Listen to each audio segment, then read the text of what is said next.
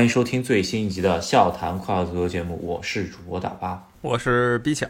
呃，这期节目呢是在足总杯决赛之后啊，这个作为切尔西球迷，可能啊在昨天足总杯决赛之后呢，还需要疗伤一阵，是吧？这是有点伤心的。确实，这个几分钟之前，我一个喜欢切尔西的朋友还跟我说，就是说输了这些决赛吧，心情不是很好。但是他又转念一想，去年赢了欧冠，欧冠是。最高荣誉了，赢了以后我觉得也还行，比较释然。毕竟欧冠那是一年前的事儿，这个只能这么说吧。我觉得去年欧冠可能就是把所有的能用的运气全用完了吧。然后这赛季真的是需要靠硬实力去争夺各项冠军的时候啊。其实这赛季也不是很差吧，起码还是有收获啊。一个就是呃，在世俱杯就是之前。空白的这么一个奖杯上面，最终得到一些一定突破，可能很多豪门球队看不上，是吧？但是对于切尔西来说，就是把所有冠军拿全了，这件事情还是挺开心的。然后还有一个就是说，感觉上来说，呃，跟利物浦踢了四场，起码常规时间都没有输嘛，对吧？然后跟曼城踢这次有待进步一下，然后跟热刺踢这四场全赢了，所以说这赛季还算可以，只能说。呃，因为引援不是很给力嘛，这赛季花大价钱的球员没有踢出来，那下赛季今年夏天引援不知道能不能给点力。我不说就是说联赛要去争冠或者怎么样吧，就是希望起码跟曼城和利物浦减少差距，像比方说现在啊差了二十分左右吧，明年能看一下能不能稍微扳一扳手腕，能够只差十分左右。我觉得就是一个进步，然后来年啊，切尔西这波年轻球员都成长了以后就可以争冠了。就我希望就是一步一步来吧，是吧？畅想的挺好的。我觉得在今年，因为俄罗斯局势嘛，直接影响到切尔西，然后这么多动荡以后呢，这球队现在还是稳住了前四名的位置，然后接着就世俱杯也拿到了。我觉得这些都做到了以后，可以说是一个。中规中矩的赛季，肯定不会有人说这是一个失望的赛季。最多你可以说我不满意或者不开心什么的，也就可以了。对啊，我觉得还有一点想说，就是切尔西也是结束了阿布时代吧，也是基本上伴随着我的一个青春的这么一个时代。就新老板入主以后呢，不呃，据说谈的那个条款是非常倾向于切尔西，就是说他还得再投再投十七个亿。到切尔西里头，然后可能要改造球场啊，这都是非常好的事情。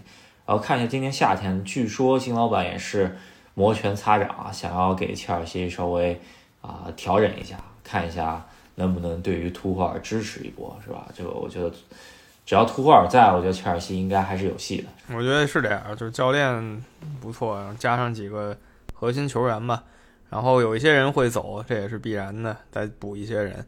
然后创建一个新的体系挺重要的。那今天这个主题就说一说最近的一些热点，包括足总杯决赛啊，然后英超争冠、英超争前四，然后英超保级。那我们刚才就是开始聊之前呢，随便讨论了一下，发现就这些事儿呢，最后都汇集到一个问题上，就是一些老熟人在聚首了。对，那我们可以从昨天这个足总杯决赛再评几句吧。首先，两个教练就是老熟人。对吧？都在美因茨执教过，都在多特蒙德执教过，都是德国人。然后这赛季本身呢，刚才大巴也说了，已经连碰四场了，然后四碰四平。我其实已经审美疲劳了。是啊，感觉这场比赛呢，呃，切尔西首先状态不太好，然后呃，而且队内伤病很多啊。怎么说？跟利物利物浦比起来，利物浦可能就是因为需要留力欧冠决赛。可能啊，在后半段开始换人换下去，所以说也不是全力出击吧，就把足总杯决赛变成了一个小鸡肋的比赛。因为首先切尔西这边是哈弗茨啊啊，维尔纳是热身的时候有点伤病啊，加上坎特呢也是有点伤病，也不敢百分之百复出踢，再加上科瓦季奇是上一场被别人废了一脚，所以说这切尔西这边真只能说是一个百分之八十的。啊，水平吧。然后利物浦这边呢，虽然是全主力出战，但是特别我觉得萨拉赫换下去就是一个信号，就是说也不是说百分之百必须拿下足总杯。所以这个比赛就有点儿，我甚至觉得还不如第一次踢那个联赛杯决赛这么激烈吧，是吧？大家都有点儿不想说靠全力去吃掉对手，可能切尔西更想去全力，但是确实也是强弩之末，因为本赛季也是基本上四线都踢完了，是吧？就这里补一句，就是说，先说你说那四线，对吧？就是这两个球队应该是这赛季踢的最多的球队了，比所有球队都多，首先，两个小杯赛经历了一样多的比赛，虽说开始呢你会遇到很多低级别联赛的对手，这些都都是一样的嘛，对吧？强队基本都是这个待遇，然后联赛你不能少，然后欧冠呢，切尔西会少踢三场球，但是切尔西又踢了世俱杯，还有去年那个欧洲超级杯，一个赛季。能踢的球全踢了五十多场、六十场球，这对球员来说压力非常大，所以就会有一些受伤。然后像你说的，萨拉赫被换下，他其实已经有点伤的那个坚持不了那意思吧？你没有必要让他硬拼了。还有一个重要信号就是，连范戴克就加时的时候都换下了，就可见主教练也觉得再这么死刚下去，好像也没有那么大意义，对吧？就换上两个第二中卫，就是范戴克两个搭档，然后在这一场搭档了一下。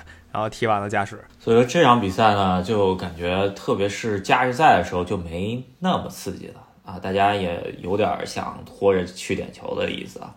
啊，在常规时间呢，切尔西主要还是我觉得哈弗茨不在，就感觉稍微差点事儿啊。这个卢卡库和普利西奇这个把握机会能力啊，确实还是真的差了一点。非常有灵性的球员，但是他这个射门真的是。不敢攻我呀！我觉得他需要好好练练射门，跟孙去看孙兴民的视频是吧？呃，我觉得光看孙兴民的视频是不行，对吧？你得把孙兴民那个每天几千次的千锤百炼拿来复制一下，然后也复制个四五年，可能就有点他的功力了。呃，这比赛进攻方面两边就是疯狂的浪费机会吧。切尔西可能是浪费机会，然后利物浦更多的是错失机会，因为我觉得这个打到门柱上这种事情。可以算你把握住机会了，但就有时候运气就这么差，对吧？球门那么大，你非得踢门柱上。总共本场比赛好几次门柱嘛，啊，只能说命中注定又得再是一个切尔西跟利物浦的点球大战。这个印象很深的就是，呃，好多次我印象很深是零七年那个最终利物浦进决赛输掉决赛那次啊，跟切尔西也是来了个点球，这是我。我印象中间好像是第一次切尔西利物浦的点球大战，在我看了也不少，呃，然后那场比赛我记得是罗本罚丢吧，送利物浦进了欧冠决赛，这个也是这么多年了吧，又是红蓝大战，又是点球大战啊，联赛杯决赛看过一次啊，就是凯帕成为罪人，然后这一次变成了芒特是吧？这个。呃，点球大战挺刺激的。然后常规五轮的时候是阿兹皮利奎塔太追有角度了，打在门柱上。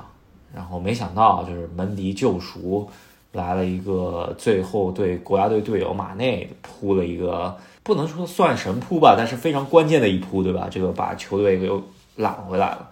最终芒特成为一个小罪人，是吧？在就是第五个点球之前吧，就马内罚之前。对，利物浦只要马内打进这一球，就可以夺冠了。当时我就想吧，说这个马内今年踢了这么多点球大战，对吧？他在非洲杯也是顶住压力，最后一击拿了冠军嘛。然后我觉得他心理素质应该已经千锤百炼了，对吧？已经练得非常好了。呃，就几个月以来这么多大场面都见过了，我觉得就他制胜一击，结果。上去一看，突然想起来了，对吧？切尔西守门员是他国家队队友，顿时就觉得不太行了，太熟悉了。他在国家队知根知底的，果然把那就被他扑出来了。最后吧，就像你说的，芒特成了一个小队人。那点球大战这种事儿嘛，就是总有人会罚丢的。就像米尔纳呀，然后一会儿要说到诺博尔啊、莱万啊这些有名的点球手，也都有罚丢的时候。呃，甚至巴洛特利也罚丢过，是吧？嗯，对，真的。我觉得这就是足总杯，大概就是这样，因为确实没有太多亮点，又是一样的一样的佐料吧，连踢了四次了这个赛季。呃，我觉得最精彩的一次应该还是圣诞季的那个二比二那场比赛，切尔西落后两球，然后连追两球。呃，我觉得切尔西如果论单场实力的话，还是可以跟利物浦甚至曼城扳一扳手腕的吧。但是就总体来说，由于这赛季新冠加上老板这问题，再加上那个阵容厚度、新的引援不给力的原因，最终是在联赛没有跟上这个步伐吧。啊，明年再来过，只能说这个。呃，最终没有拿到一个怎么说常规冠军吧？那不是那么开心。然后利物浦这边也是继续四线并进嘛。然后呃，也是恭喜利物浦现在拿到两个杯赛，然后另外两线都还活着。只能说欧冠来说一场定胜负，然后联赛还要看一看别人的眼色吧，是吧？然后咱们继续往下说。对，这说到联赛了吧，就得说一下中冠军这个事儿。这个中冠军非常跌宕起伏，在过去的这十几天吧，就咱们没更新这十几天，我觉得利物浦其实已经几乎是没希望了。我当时觉得联赛就可以大轮换，省一省劲儿了。就为什么呢？就是没赢热刺，没赢热刺这一场局势就变了。曼城被欧冠淘汰以后，估计心里有点搓火吧，连续在。在联赛里疯狂屠杀别的球队，见面就是五比零，然后也有打出了像德布劳内一一下进四个球这样的，一下进四个球，虽然说发生了挺多次，啊，一个赛季、两个赛季可能才能见到一回。呃，我觉得曼城除了欧冠被皇马淘汰，就有点意外的这么一个事情发生啊，但就是足总杯半决赛输给利物浦之后啊，这一路在联赛里头就是砍瓜切菜，本来是跟利物浦是有一定的。啊，净胜球的差距的吧，是吧？然后，但现在回过来一看啊，就曼城居然领先利物浦六七个净胜球了。这个那么多净胜球的优势底下了，可以说，就算利物浦最终补赛拿下的话，那基本上也是在一点五分的优势了吧。所以说，只要曼城最后一轮最终是稳稳的拿下阿斯顿维拉的话，应该来说。联赛就是自己的吧，这呃也可以说，虽 然英超联赛很重要，但是对于曼城志向来说的话，呃，应该还是比较失望的一个赛季吧，是吧？我觉得他的这个咱们也都明白，没有必要藏着掖着，他的志向就是欧冠联赛嘛。但要不是说欧冠联赛的话，他也不至于说在这个时间就已经把他的老熟人哈兰德给召回。曼彻斯特啊，就是下个赛季巨星哈兰德就加盟曼城了，然后即将在英超掀起腥风血雨，这就是一个老熟人了。倒不是说他本人，可以说是他爸，对吧？他爸是曼城的一个挺有名的球员，尤其是在跟曼联比赛的时候被一脚铲成重伤，从此以后就约等于告别职业足坛了。再坚持了没几天就退役了，所以哈兰德回来以后。什么时候给他爸报仇呢？其实是一个挺有意思的话题。是这个，我觉得这个很多事情还真的是挺神奇的，等于说回归出生地的这么一个转会啊。这个，而且这个转会是在哈兰德经纪人那个拉奥拉，呃，怎么说告告别世界以后，呃发生的。然后曼城感觉捡了个，曼城等于说捡了一个便宜，对吧？这个。呃，六千万转会费，然后工资也没那么高，是吧？感觉就是拉伊奥拉之前在这个转会中间不知道吸了多少血，是吧？对，这个著名的足球经纪人嘛，前一段也是去世了，还有点小的波澜，就开始有人说他去世了，然后他特别生气，他说：“你怎么又说我去世了？我是身体不好，但我也不至于去世了。你看我身体倍儿棒，吃嘛嘛香，结果过两天啊，可能真的。”身体还是没扛住吧，啊，确实就离开了大家，这还是挺挺让人难过的一个事儿。然后，但是呢，因为他在他去世引起这些动荡吧，可能曼城从中结了一笔。哈兰德这么这么了不起的球员，最后只花六千万就带了，带到曼城了。当然，你可能还说有什么经纪人费啊、签字费啊这那的，但是就是明面上这个转会只有六千万。那根据现在足坛。球员身价来说，六千万带来哈兰德约等于白捡吧？呃，应该也是动用了一些就是关系吧，跟他父亲也有关系吧。呃，看一下吧，反正咱不呃，先先不说这赛季吧，下赛季的曼城应该是挺恐怖的吧？就是说纸面实力来说的话，就哈兰德，呃，加上啊，就是能喂饼做饼的啊，德布劳内加碧玺什么的，那。怎么怎么说？就是曼城能不能英超，呃，进球榜上面刷一个分，是吧？我也挺好奇的。我其实上一期我们就调侃过，说像哈兰德去曼城能刷成什么样的，没想到一个礼拜以后他真去了。那这个他去曼城，我一点也不惊讶吧？你想想，在现在这个足坛，就配得上他这个级别球员的球队呢，十几家，这十几家里谁能给他绝对主力呢？就是他这个位置，他这种踢法就少了很多。谁又有钱请得起他，又少了很多。那就最后就是什么皇家马德里啊、曼城啊、切尔西啊、巴黎呃这些球队，但有他爸这一层关系，那曼城最终胜出毫不奇怪。嗯，是。然后讲回到这赛季的争冠啊，这个现在曼城等于说最后一轮只要稳稳拿下阿斯顿维拉的话，曼城夺冠，然后可以说他们把命运掌握在自己手里了。啊，这场比赛刚刚踢完的这一场英超联赛，西汉姆联着实是让利物浦一阵惊喜，然后最后时刻呢，又是差点让利物浦球迷失望，然后，然后也是一个老熟人吧，就是西汉姆联的队长诺布尔是在主场球迷告别，是吧？这是西汉姆联本赛季最后一场主场，然后诺布尔也是三十五岁高龄，决定这赛季踢完以后就退役了，然后我觉得他是一个西汉姆联传奇，是吧？嗯。他是绝对是西汉姆联的旗帜，西汉姆联的标志，只在西汉姆联一个球队效力过。如果你排除掉那种十八九岁被租借的情况，把这些排掉以后，他只在西汉姆联效力过。我觉得最难能可贵的吧，就是西汉姆联降到过英冠。他降到英冠的时候，那个时候是诺波尔的黄金时期，对吧？他其实完全可以跳槽到一个英超其他中下游球队。这么踢着，但没有，然后就一起去了英冠，然后又冲回了英超联赛。我觉得诺波尔这十几年唯一的遗憾吧，唯一的遗憾就是没跟西汉姆拿过任何冠军。其实今年很有可能在欧洲完成一次突破，但是最终还是止步了。呃，非常接近，也是西汉姆联一个比较好的成绩了。一个传奇谢幕了，西汉姆整个球队这场首先是为诺波尔踢的，肯定没让诺波尔失望。啊毕竟他是西汉姆先生嘛，然后呃，可以说其实西汉姆联上半场就踢的水银泻地，是吧？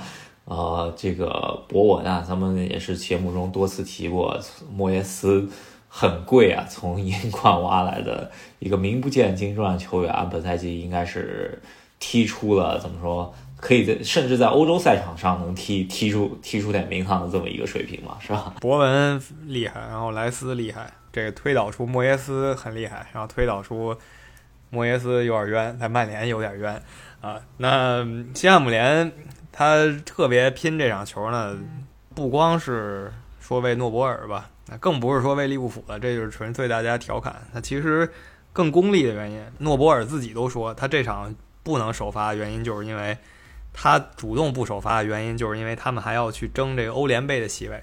如果保持现在这个名次的话，他们会去踢这个协会联赛，对吧？他们拼这场球的话，如果拼下来，就有可能把曼联挤到协会联赛，然后他去踢欧联杯。这两个赛事还是有挺大的差别的，在目前这个时间点上。对，因为起码欧联你能够最终捧杯的话，是可以踢欧冠的，是吧？然后，而协会杯只能保证你下一回，呃，就就算你最终捧杯的话，也就是一个欧联杯席位。那对于西汉姆联来说，能踢一次欧冠，那基本上是过大年了，是吧？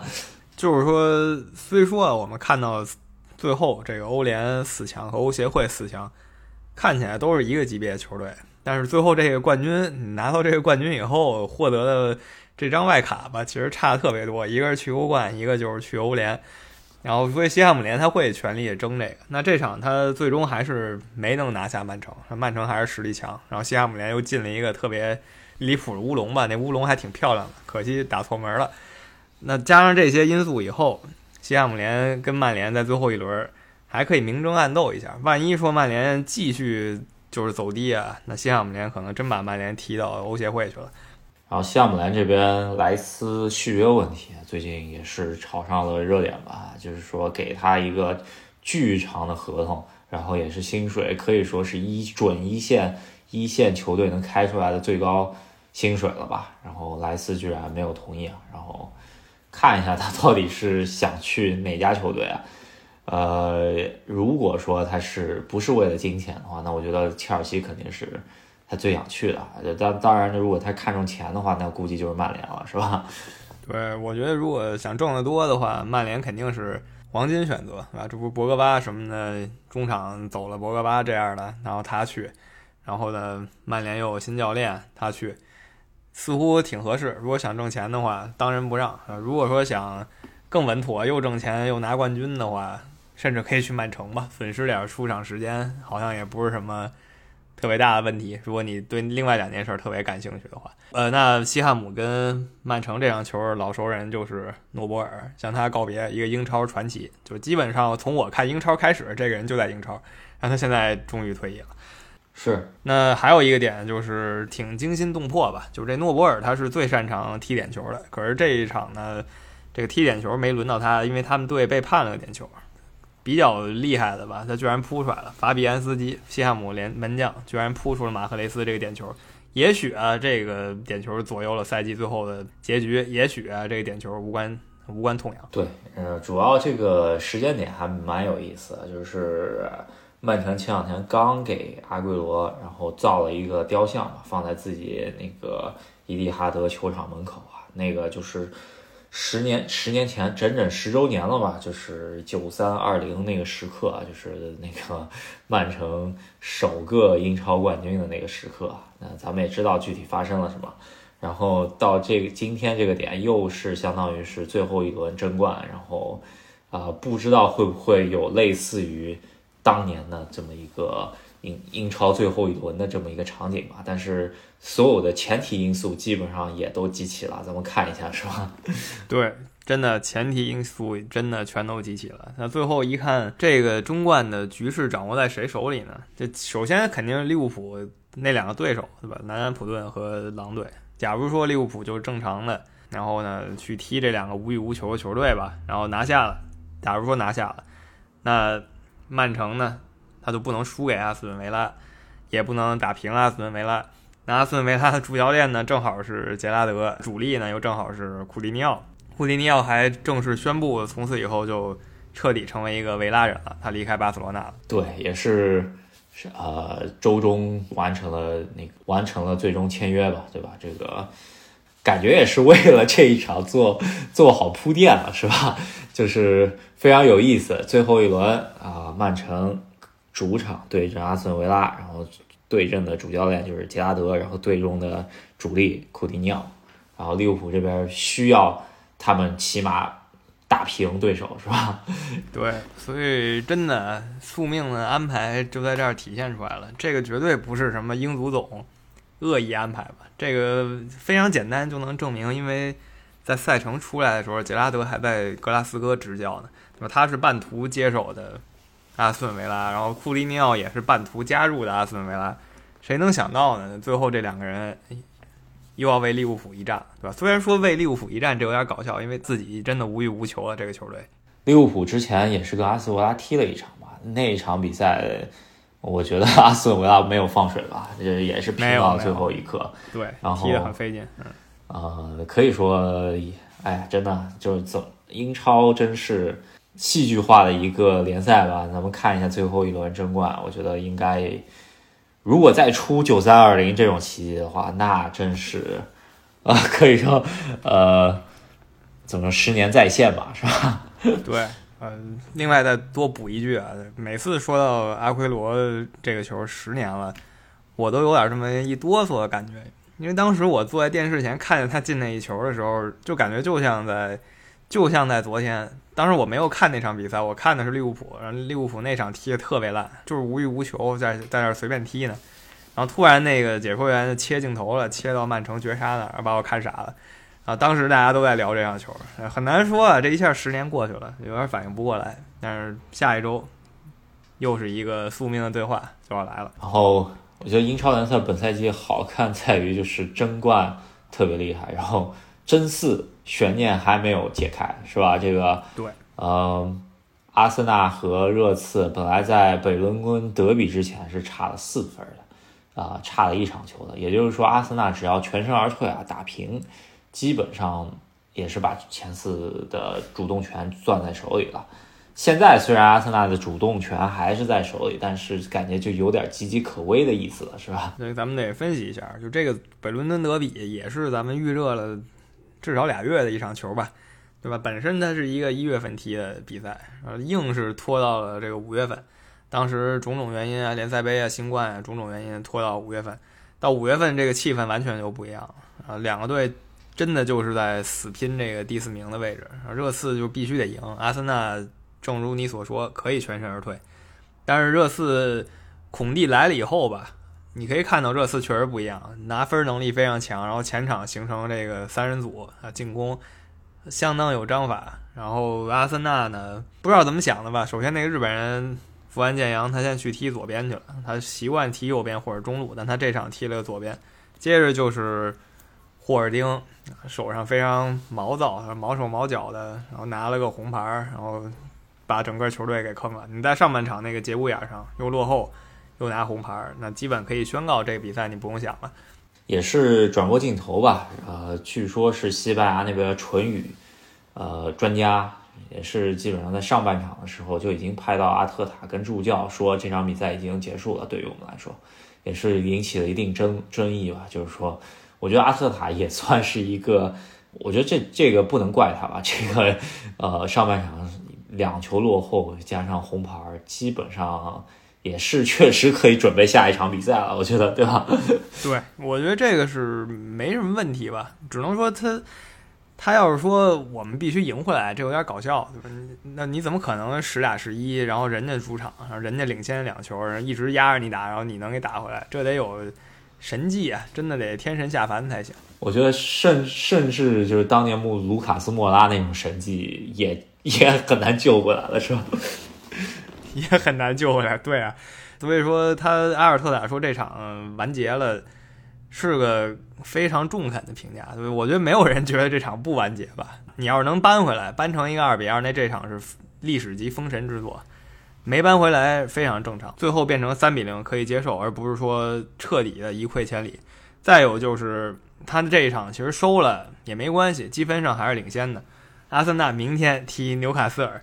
只要他正常赢下纽卡斯尔，那他就又回到了之前这位置，压着热刺这么一分，然后两个队一起进入最后一轮，对吧？这个还是比较好看的，因为最后一轮阿森纳遇的这个埃弗顿呢，并不是什么好好好打的对手，尤其是阿尔特塔埃弗顿的名宿嘛，对吧？他是绝对的埃弗顿名宿，所以哎，又是一个老熟人对话。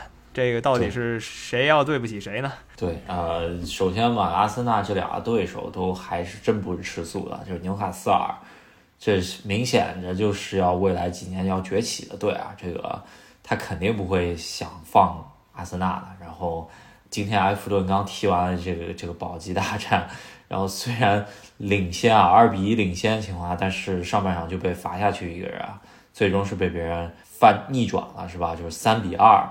这兰帕德就感觉本来是一场可以拿三分的比赛，然后变成了零分基本上又是把自己的命运放到赌桌上去了，是吧？这个对，呃，最后一轮对阿森纳得死磕，不然真的搞不齐就又又降级了，是吧？是，就我觉得埃弗顿已经挺运气了，之前连续的被切尔西和莱斯特送温暖，这两个队。真的比他明显强，但是他鬼使神差吧，赢了这两场，一下就缓上劲儿来了。今天又是中后卫 直接红牌，然后士气又低到底。他也有一场补赛，啊，踢完以后进入最后一轮就跟阿森纳硬碰了。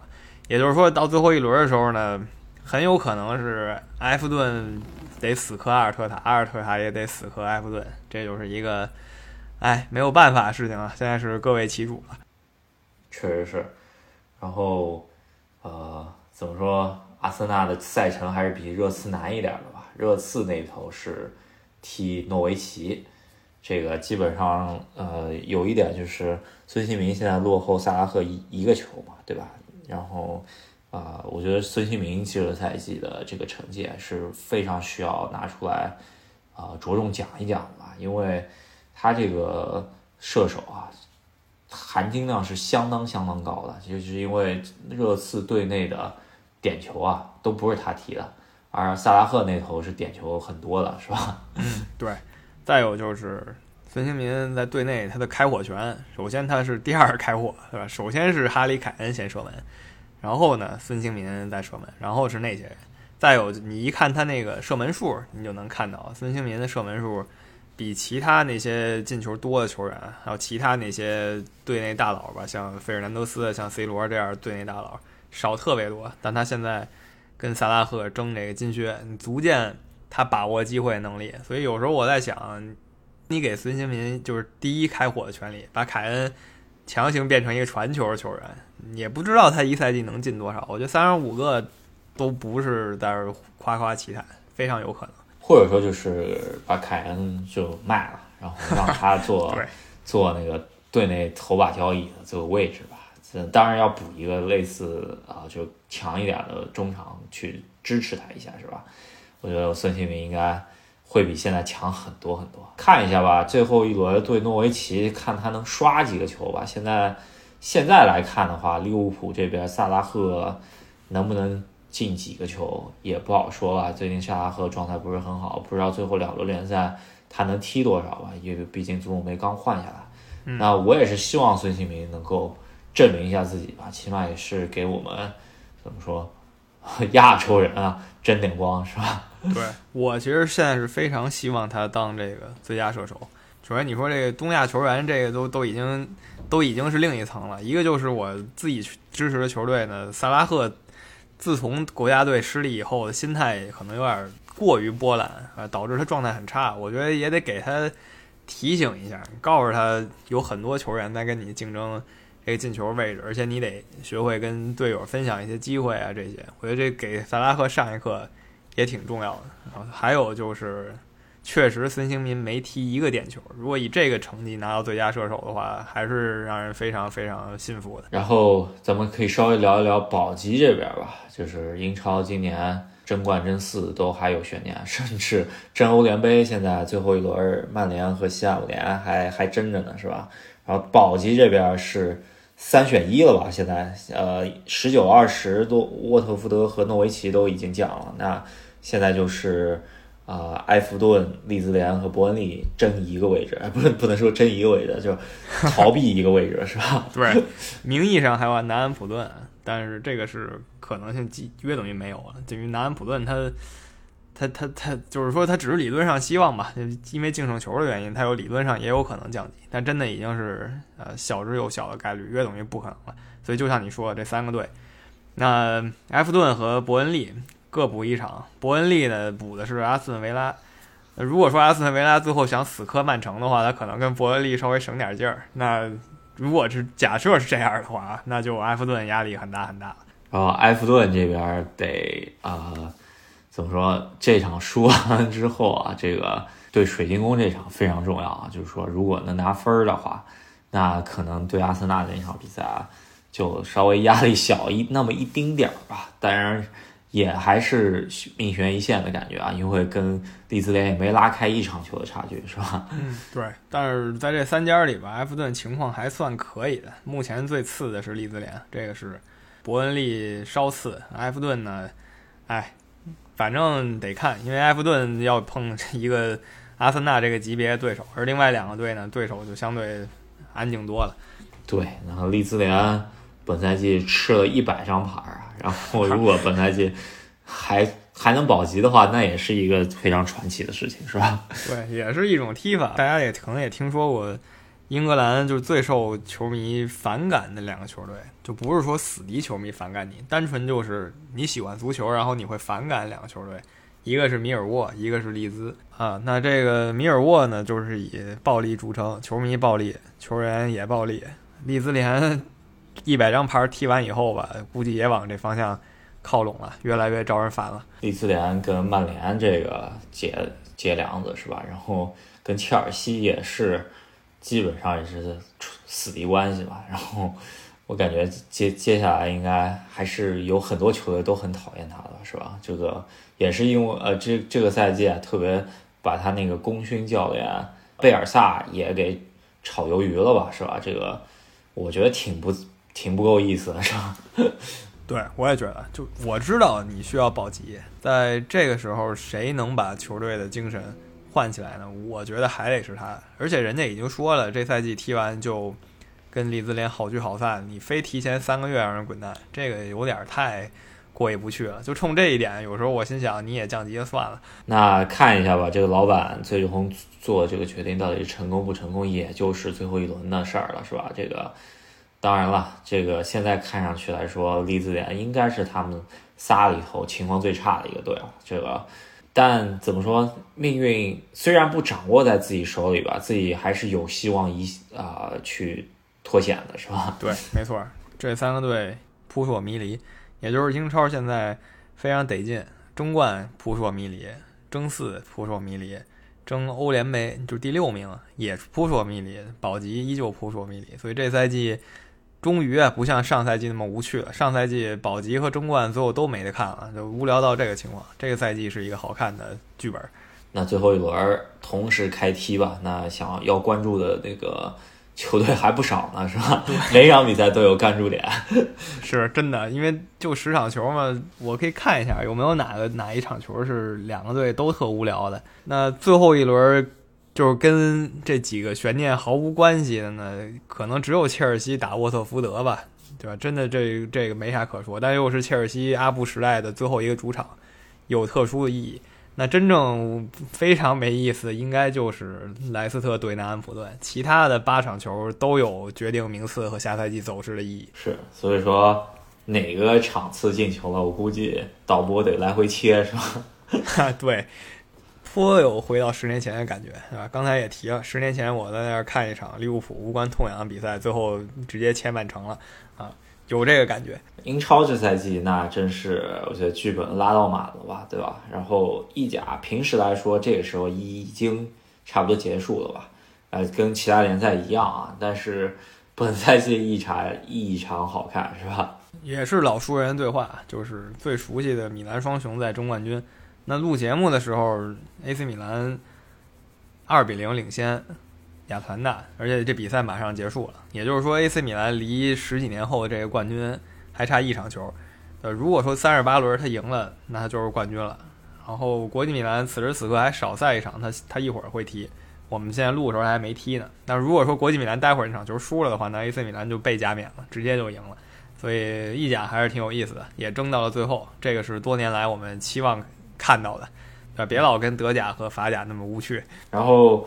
呃，这得说一下吧，米兰球迷应该真是热泪盈眶了，是吧？也是等到了回到第一把交椅的，或者说是能够竞争的这么一个局面了吧？确实不太容易，说实话，这十年啊不太好，是吧？对，真的，就先是国际也熬了十个赛季多点儿，十一个赛季，然后接着就是米兰。也是这么长时间，因为一零年国际拿完以后再拿就是去年了。那米兰是一一年拿完，如果今年再拿，这两个队还挺还挺有缘，是吧走了同样的周期，十一年的一个循环。但是国米今年有收获吧，在意大利杯里面赢了尤文图斯，所以说米兰城今年还算是比较开心的一个城市，是吧？是是这样的，因因为意甲呢在。欧洲方面集体走低，除了罗马，罗马在这个首届欧协会上即将有所作为，这个可以期待一下。那其他那些就是更老牌一点的豪门吧，因为罗马它的总冠军数比不了北方三强嘛，就说北方三强在欧冠都很走低，所以他们一个拿联赛，一个拿意大利杯，对他们来说呢，哎，是一个挺重要的荣誉。对，然后。罗马进欧协会这件事儿吧，感觉又让穆里尼奥重新炒了个冷饭嘛。呃，首先先是新闻发布会说，啊，你赢得了半决赛，就代表着你可以去决赛，除非你不被炒，是吧？这个也是，呃，隔空 Q 了一下列维同志，是吧？对，这个这话真的很，我我觉得他可能在家，可能这个。上厕所的时候就练这句话，就等着记者问这句，然后甩出这么一句狠话。毕竟这个去年他离给热刺带来一个零的突破吧，十三年来的零的突破，就真的只差一场球了。然后他被炒了，我不知道说什么好啊，也是一个我至今也不太理解的操作。很难说这个老板他对球队的是什么心态吧。如果他真的是一生支持热刺的话，就说列维啊，如果他真的一生。支持热刺的话，你怎么会在一场决赛之前临阵换帅呢？然后不止热刺吧，然后基本上把之前的各他所执教各种不快吧，因为他进到欧协会决赛之前，呃，就是进到欧决协会决赛以后吹响那个比赛的时候，他也是流泪了。就对于一个欧洲经验丰富的这么一个教练，应该不是这这毕竟是欧协会吧，是吧？什么场面也都见过啊，就欧冠。欧联也都拿过这么一个教练，真的是比较少见。这只能只能说明他这些年确实混的不是特别容易吧？啊，然后曼联这边也又被拉，怎么说拉出来了是吧？这个首先是费迪南德突然又说他是收回之前对于那个呃穆里尼奥在曼联这个成绩的一个什么贬低吧，是吧？他觉得说的这话说的太早了，是吧？对我现在想想，穆里尼奥之前有个豪言，对吧？也是大放厥词，说他在曼联的时候是曼联这一段时间就是表现最好的时候。我后来一想，好像还真是，是吧？好像还真是，就像那个上半场落后曼城两球，然后下半场三比二逆转的比赛，也就他带着踢出来过。然后名次上也就他名次比较高，对吧？索尔斯克亚得高名次多少有。运气成分吧，因为其他队被伤病啊、被新冠啊攻击的太惨了。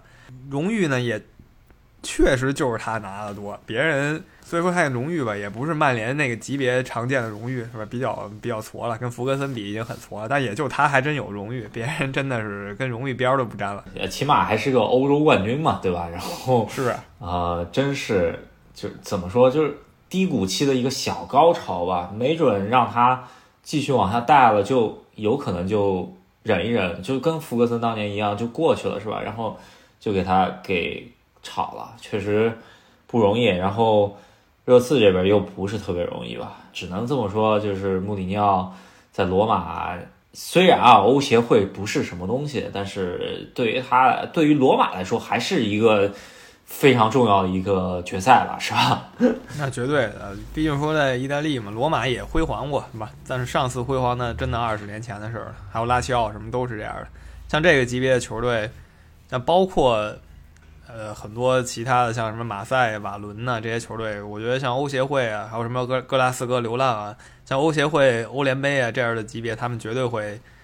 拼尽全力去得的，他多少是欧洲级别的一个冠军，而且很有意义的是吧？欧协会它也是第一届嘛，对吧？谁知道这个赛事最后会怎么样呢？那我们接下来就是进入到了决赛周期吧。首先英超收官，然后加上欧洲级别这三大赛事吧，全部收官。呃，决赛，我觉得接下来的比赛应该就是英超最后一轮加上。欧冠决赛的预告吧，然后再来一个欧冠决赛结束了以后，我们再会出一期节目，是吧？那这期就跟大家聊到这儿。今天的主题就是老熟人的再聚首。